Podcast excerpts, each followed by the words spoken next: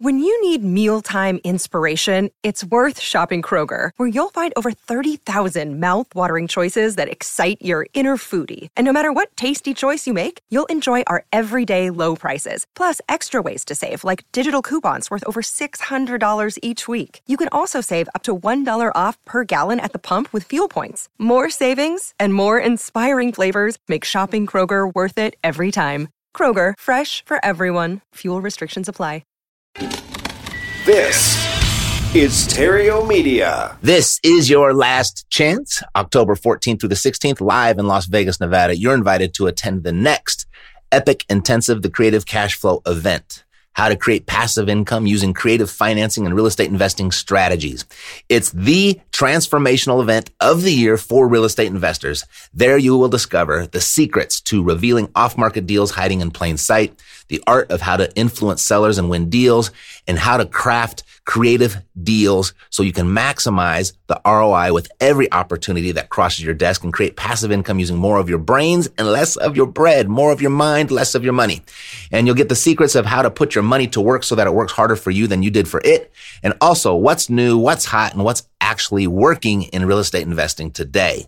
If you'd like to make real estate investing simple, fun, and most importantly, profitable, be in Las Vegas on October 14th through the 16th. Go to epicintensive.com. Grab those final seats. Bring your spouse, bring your partner, make a weekend of it and transform your financial future. epicintensive.com. Alrighty. So in today's show, I'm going to share with you how I just bought a house with none of my own money, no credit score, no income statements, no banks, none of that. And I was able to create an infinite ROI too. And this is not the only one of these that I've found recently. And I'm going to show you how and where I'm finding deals like these. But I'm going to begin by showing you how I structured the deal using none of my own money and how I did create this infinite ROI. And then I'm going to give you an update for what President Joe Biden has in store for investors with his newest tax proposals.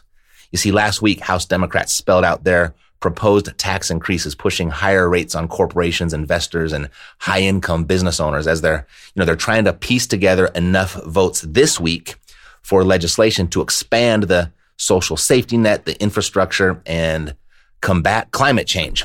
I don't know how higher taxes are going to do that, but that's what they're looking for. And they are inching closer to achieve their long-term goal of reforming the federal tax system so that the wealthy pay a higher rate than they do now or what our president refers to as their fair share. So uh, don't kill the messenger. Let's go.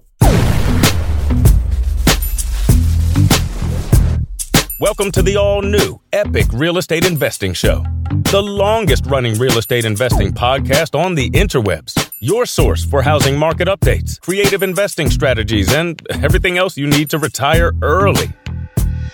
Some audio may be pulled from our weekly videos and may require visual support. To get the full premium experience, check out Epic Real Estate's YouTube channel, epicrei.tv. If you want to make money in real estate, sit tight and stay tuned. If you want to go far, share this with a friend. If you want to go fast, go to reiace.com. Here's Matt.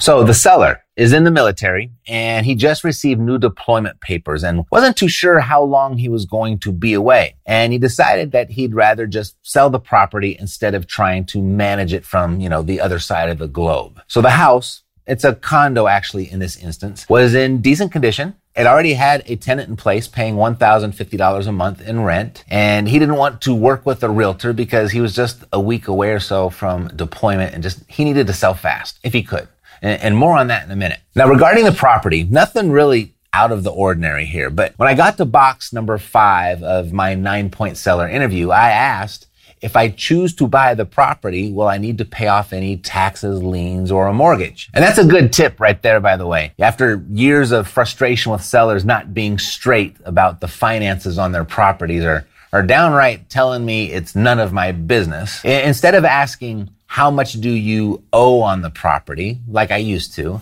I started asking this way. If I choose to buy the property, will I need to pay off any taxes, liens, or a mortgage? I think it works much better because it's not nearly as intrusive. And it almost sounds as if I'm doing them a favor by offering to pay off all of their stuff. Anyway, the seller shared with me there was a $90,000 loan carried back by the previous owner. And this was a first for me. I've never come across a deal until now that already had seller financing in place. And I told him that. And then I asked, you know, I'm just curious, what's the interest rate? And he said there wasn't one. I'm paying the owner $450 a month until it's paid off, he said. So this was a double whammy.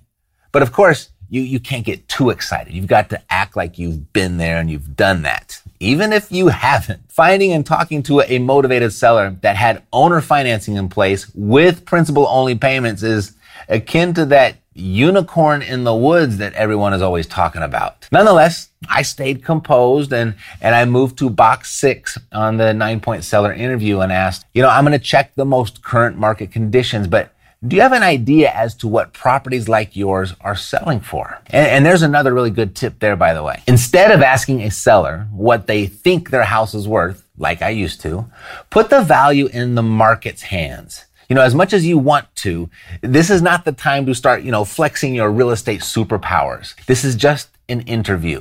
And, what you really want is to uncover everything that the seller knows about the property and its value. After all, as much as you think you know the value, you, you really don't. Nor does a realtor or an appraiser or a bank or the seller. When it comes to a property's value, the market is Lord. It reigns supreme. A house is only worth what someone is willing to pay for it. And that can change from day to day. So by asking the seller if they know what houses like theirs are selling for, you're indirectly positioning the market as the bad guy. You're the good guy. And you're there to help the seller solve their problem. And you will, as long as the market doesn't get in the way. Now, when the seller answered, I could see the dejection in their face because he knew the house wasn't worth much more than what he owed on it. And then I asked, well, what's the lowest price that you might consider? And he stated that he actually needed more than what it's worth. I need $40,000 on top of what I owe, or I'm just going to keep it, he said. Now, Typically, in a low equity situation like this, I'm quickly trying to calculate cash flow as this could still be a potential subject to deal. You know, if you don't know, a subject to deal is where you take ownership of the property and agree to make the payments on the existing financing while the debt remains in the seller's name. So these are sweet deals when the numbers work out, meaning despite what equity is or isn't in place, when the market rent adequately covers the mortgage payment, it's typically a go for me. Now, that was still important to me, but not nearly as important as what else was going on with this property. You see, I was willing to compromise my minimum cash flow standards a bit if I could take ownership and leave that principal only seller finance loan that he had, if I could leave that in place. And truthfully, I was a little excited to buy a property subject to seller financing, just to say that I did. So I ask, although the market shows you really don't have enough equity here to walk away with $40,000, I still might be able to get it to you if you're willing to take some money now and the rest later. How much do you need right now? That's my favorite question, by the way, to introduce and start laying the ground for seller financing. Another tip there. Try to leave all the real estate investor jargon out of your conversation with sellers and try to put everything in terms of you know, how a fifth grader might be able to understand it. I mean, you're the expert real estate investor. The seller doesn't have a clue as to what you know. So try not to confuse them. Just keep it simple, nice, simple language. But having said that, the fact that this seller bought this house with seller financing, he was a little bit more in the know than most. And so he asked me what I had in mind. So I answered his question with a question. I said, would it work for you if I took over the payments and the maintenance on the property? And then I'll give you $15,000 at closing and then another $15,000 in two years. He thought about it for a second and then he countered with one year for that second $15,000 of which is what I really wanted anyway. And so we shook hands. And here's how it ended up on paper. Purchase price $120,000 subject to existing financing. Buyer to pay seller $15,000 cash at closing and $15,000 as follows, $175 per month for 12 months from closing date. Balance due on the 13th month. If you'd like to go deeper in putting together more of these types of creatively financed deals, head over to creativefinancingmasterclass.com and, and check out what we're doing over there. Now, let's calculate the return. The property is rented for $1,050. The mortgage payment is $450. Property taxes are 109. Insurance is 2124 and there is a $150 monthly HOA fee and a $105 property management fee. Total expenses of $835.42. Subtract that from the 1050, this leaves me with $214.58. And then I've got to subtract the 12 month seller second mortgage of $175. And then my monthly cash flow ends up being $39.58. So let's multiply that by 12 and I get an annual net cash flow after debt service of $474.96. Now divide that by the $15,000 I have to bring to the closing table. That's a 3.1% cash on cash return. Now this is a number that definitely does not excite me, but we're not done calculating yet. Remember, these are principal only payments. So there's a significant equity build that's happening underneath everything through the amortization of the loan. So my combined mortgage payments add up to $625. You multiply that by 12 and I get a nice even number of $7,500. Now divide that by the $15,000 that I'm putting down and I get a 50% return. Now add the cash flow return and that gives us a total of a 53% return. Now that's something that I can get excited about. But I can do better. I can turn this into an infinite return if I can borrow the $15,000 down payment from somewhere else. So with a 53% return, I've got options to where I can pull this money from. I mean, a hard money loan would work, even the most expensive of those. And that would be really easy to do. A private money would, that would work for sure. Even a credit card would work easily. But here's what I did. For a couple of years now, I've been playing with this velocity of money concept to accelerate my wealth building, all the while mitigating my risk. Basically, I'm positioning my assets to buy assets that buy more assets. So in my world right now, it looks like this. I've been making small monthly deposits into a life insurance bank account. The money I put in there, it's invested in a conservative stock market something that averages about a 5% a year. So it's not a big deal. It, but it's fairly insulated against market volatility, so it's safe. And it's a strong eight figure policy for my wife and son. So this special bank account, though, it possesses the unique ability to borrow against it. Meaning, I don't borrow the money that's in the account. No, it all stays there and grows at 5%.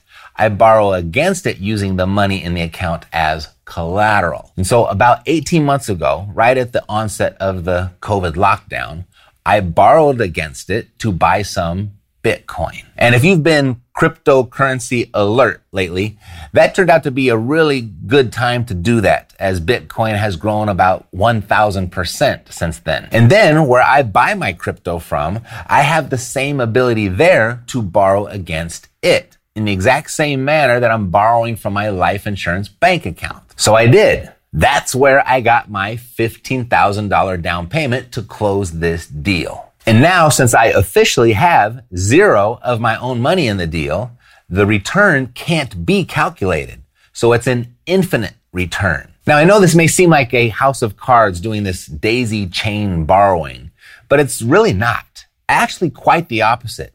It creates a very strong financial foundation. And ultimately, what's happening here is I invested $1 in my life insurance bank account, of which bought $1 of Bitcoin, of which bought $1 of real estate. So that $1, when moved in this sequence, purchased $3 worth of assets. I still own $3 of assets that only cost me $1. And all of those assets continue to grow. This is what I call velocity investing. And if you'd like to see how this works and how it's structured to protect my portfolio and the services that I use to make it all happen, this is just one of the things that I'm getting together with this small group of investors this week to go over. So go to creativefinancingmasterclass.com to get all of the details. Now, where am I finding these types of deals and how am I contacting them? What I've been doing lately is just looking up property management websites in the markets where I already own property. So I take a look at these websites, I look at what properties they have for rent. And I just kind of make a note of the property addresses and then I go skip trace them. I then load them up to a simple marketing campaign that begins with a ringless voicemail. And that voicemail says something like, Hi, this is Matt. I own property in the area and noticed you have one sitting vacant. I was wondering if you'd be open to an arrangement giving you the same net monthly income you'd expect to receive from your rents without the tenant and turnover headaches. I sent you a pink envelope with all the details. If you like what you see, give me a call. My number's inside. Now, this ringless voicemail alone will generate some phone calls. And then in the next day or two, when they receive my pink envelope, I get even more calls. I then text those who I haven't heard from. Hi, it's Matt. Did you receive my pink envelope? And that will generate even more calls too, which is resulting in a tripling of my response rate that my postcards alone were receiving. So that's how it went down with no money down and an infinite return. Thanks for sitting tight while we pay our light bill. We'll be back right after this.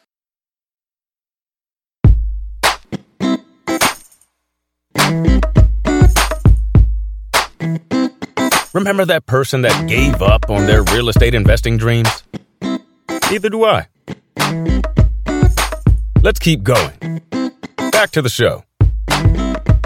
So, last week, House Democrats spelled out their proposed tax increases, pushing higher rates on corporations, investors, and high income business owners as they try to piece together enough votes for legislation to expand the social safety net, infrastructure, and combat climate change. They are inching closer to achieve their long-term goal of reforming the federal tax system so that the wealthy pay a higher rate than they do now, or what President Joe Biden refers to as their fair share.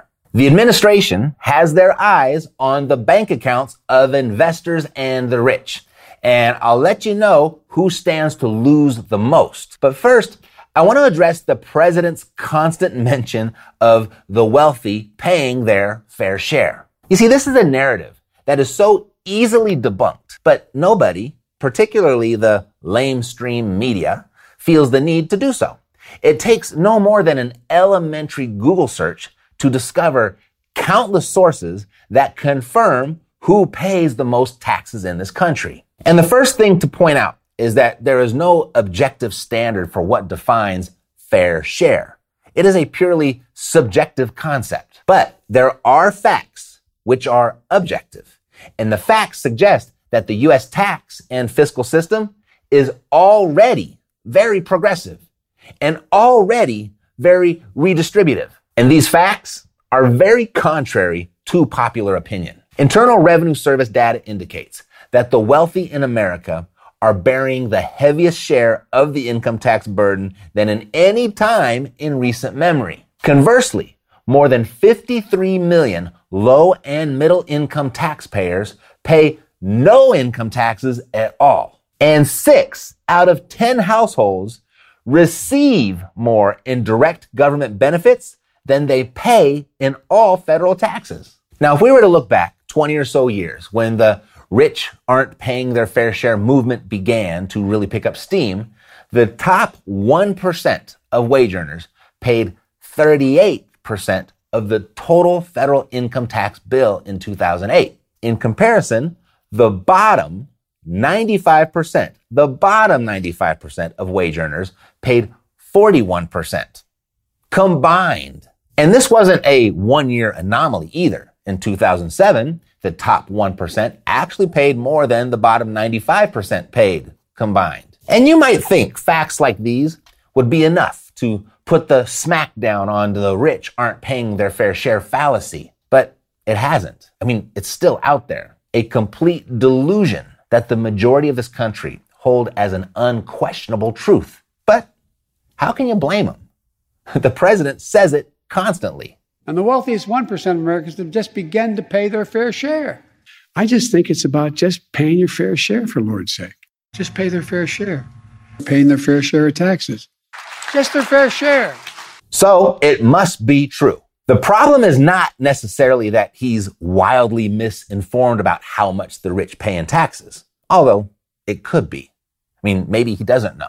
But more so, the problem is the assumption that's built into that statement. Saying the rich aren't paying their fair share assumes that the government or other members of society have a right to your wealth, of which per our unalienable rights documented in the Declaration of Independence, they do not. And who determines what's fair anyway? And why does the amount always seem to be increasing? The most recent government data available shows that in 2018, the top 1% of income earners, those who earned more than $540,000 in a year, earned 21% of all U.S. income while paying 40% of all federal income taxes. The top 10% earned 48% of the income and paid 71% of all federal income taxes. Those are significantly disproportionate amounts and pose a legitimate and I'd say an inarguable argument that the rich are paying an unfair share. Now, I realize this could be a very unpopular sentiment, but don't kill the messenger.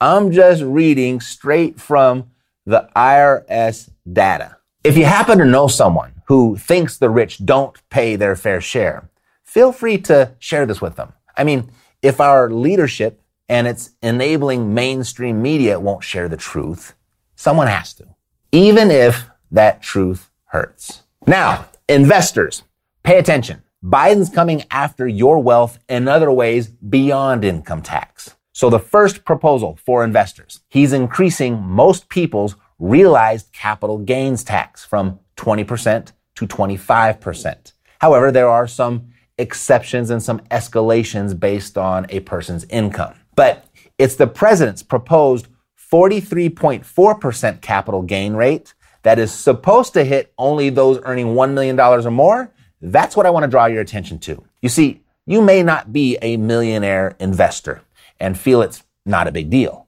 But if you bought a house, say 30 years ago, that is now worth over $1 million, you could be impacted. And considering the booming real estate market of the last 18 months. There are quite a few people that just entered and likely unknowingly millionaire status per the IRS's definition. And here's how it can get you. Wages can face federal tax of 40.8% once you include payroll tax. But hiking the top 23.8% capital gain rate to 43.4% would be a staggering 82% increase. And then if you add state taxes like, say, California's current 13.3% rate, the government gets most of your gains. Well, I'll just sell quickly before this goes into effect. You may be thinking, I understand. It's a natural reaction to a looming tax hike like this, a significant one. But as proposed, the rate hike is already in effect for sales after April 28th, 2021.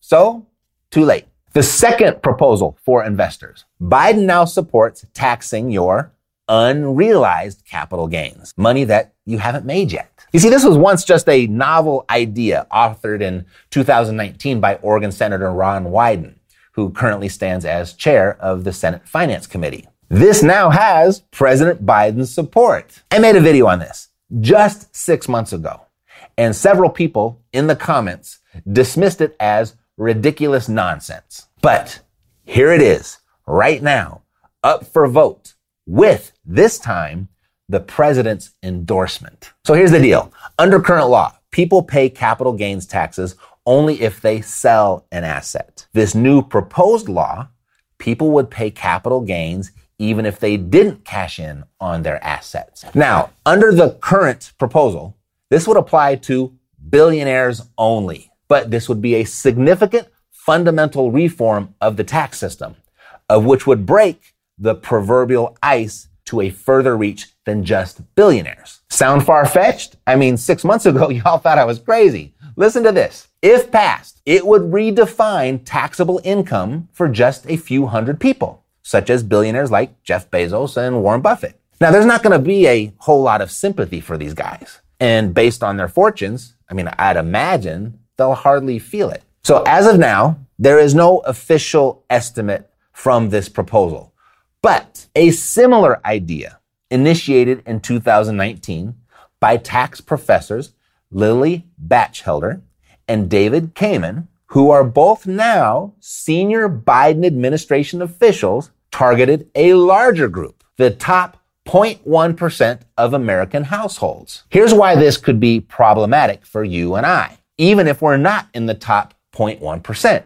You see, they know taxing unrealized gains would be a tough horse pill for Americans to swallow. So let's start small, they think. And let's just propose it for a few hundred billionaires. That would be a much smaller pill for the people, one that should go down much easier. But they've already done the math on the next group of unrealized gains to target the top 0.1% of households. Now, that doesn't sound like a big leap, does it? I mean, it's just 0.1% of households. How big of a leap could that be? It's a leap of a few hundred billionaires to 1.2 million households. You see, once that initial billionaire pill has settled and digested, the second 1.2 million household pill will go down a little easier too. And then whose unrealized gains are next on the list? This could be a very slippery slope. Third proposal for investors. President Biden wants a bigger piece of your investment income too.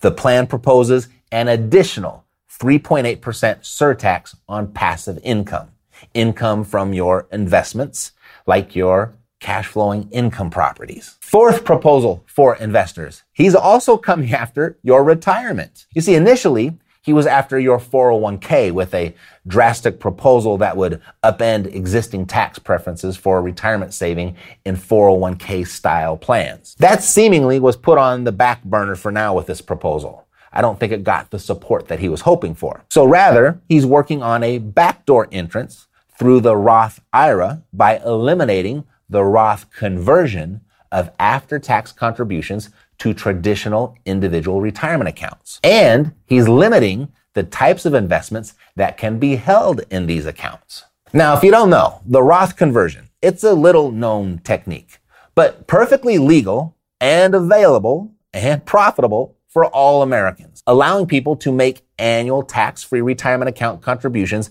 above government imposed limits. The backdoor Roth strategy lets participants invested in 401k plans put as much as $58,000 a year into their 401k account and convert a substantial chunk of that money to a tax-free Roth account with a minimal tax hit if executed well. So if you're hip to this or your CPA is and you have the ability to do so, do it while you can because unlike the previously mentioned, the experts are predicting this one to sail right through. And this is unfortunate because the average balance today for a 401k at the age of retirement is less than $200,000. Hardly a retirement. A 401k investor who saves $35,000 for 25 years and converts those contributions regularly to a Roth would have an estimated $400,000 more at retirement. Now, that's still short of a respectable amount for one's retirement, but it is at least double Okay, last thing on these proposals. A fun fact, if you will. I mean, it's kind of like, you know, when you hit your funny bone, you, you laugh, but it hurts like hell. Most of the proposed changes that you have heard are to impact just those who earn $400,000 a year or more, of which is a completely arbitrary number, by the way. No one has been able to figure out where that number came from. So most of these changes would impact your upper middle class and rich, your small business owners and your investors yet likely have little impact on the richest of the rich. And here's what I mean. You see, the richest of the rich earn very little from actual paychecks. For example, Mr. Bezos' salary as the founder of Amazon in 2020 was just $81,840. So new income taxes will have zero impact on the richest man in the country. Mainstream media is ripping us apart. This is news to bring us together and make some money in the process. TikTok said it has 1 billion monthly active users globally, a 45% jump from July 2020 and a much bigger jump from January 2018 when it had just 55 million.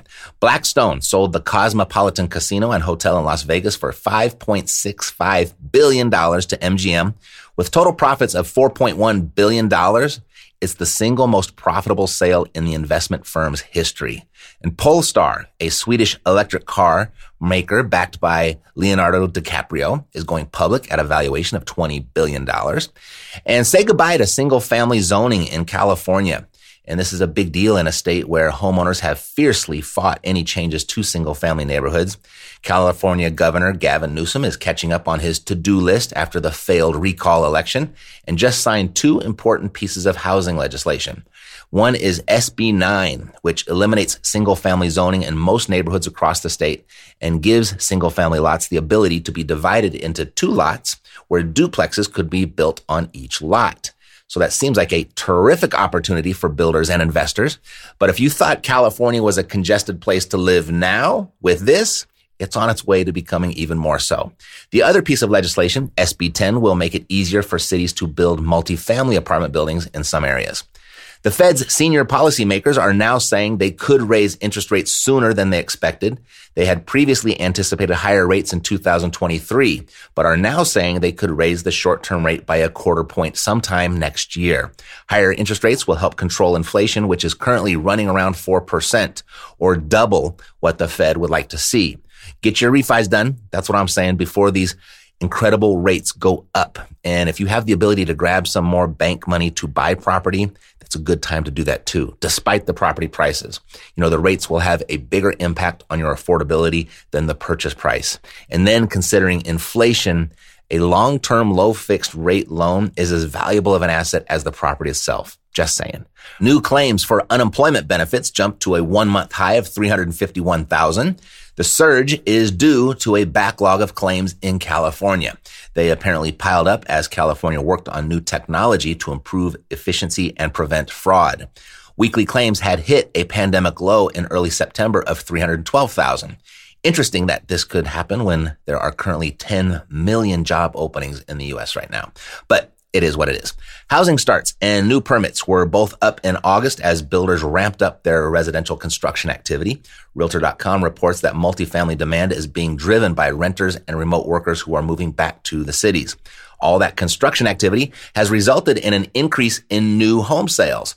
The government says new home sales rose 1.5%, while existing home sales were down 1.5% as buyers scoff at high prices and a lack of affordable inventory. July marked the fourth consecutive month in which the growth rate of home prices set a record, according to the latest S&P CoreLogic Case-Shiller National Home Price Index report released on Tuesday. The index showed a 19.7% annual gain for the year ending in July 2021, up from 18.7% a month prior. This is the highest annual rate of price growth since the index began in 1987 and the 14th consecutive month of accelerating prices.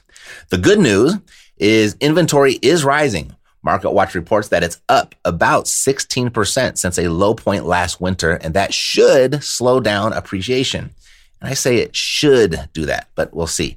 Mortgage rates are still idling below the 3% level. Freddie Mac says the average 30 year fixed rate mortgage rose just two basis points last week to 2.88%. The 15 year was up three points to 2.15%. Amazing. Get that bank money. The forbearance rate finally hits a pre-pandemic level.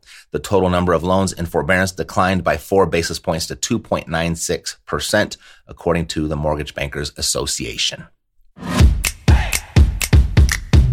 It's not a passing fad, it's the future of money. What happened this week in cryptocurrency? Strike CEO Jack Mallers shares his bullish Bitcoin price predictions with Anthony Pompliano on the Best Business Show podcast.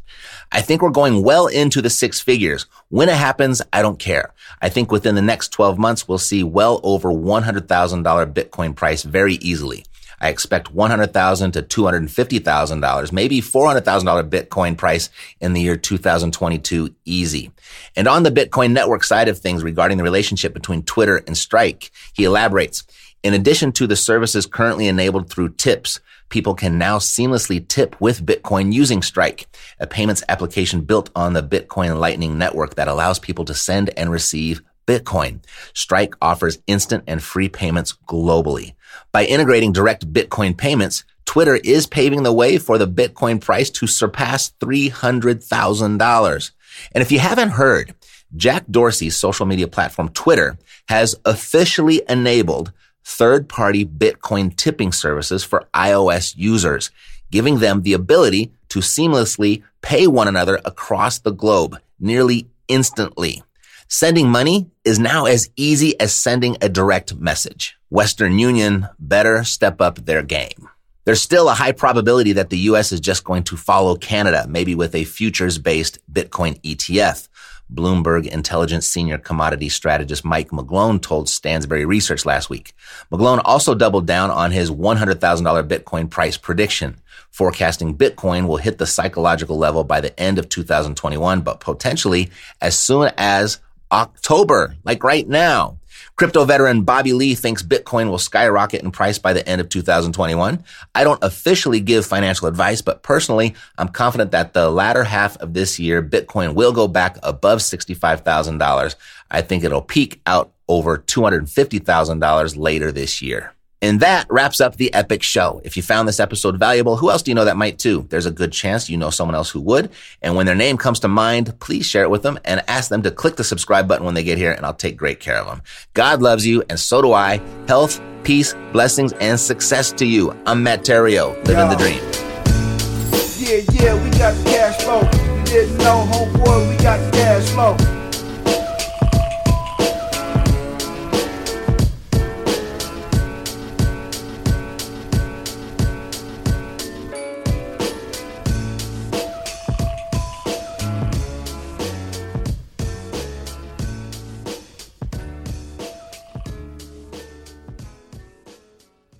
This podcast is a part of the C Suite Radio Network.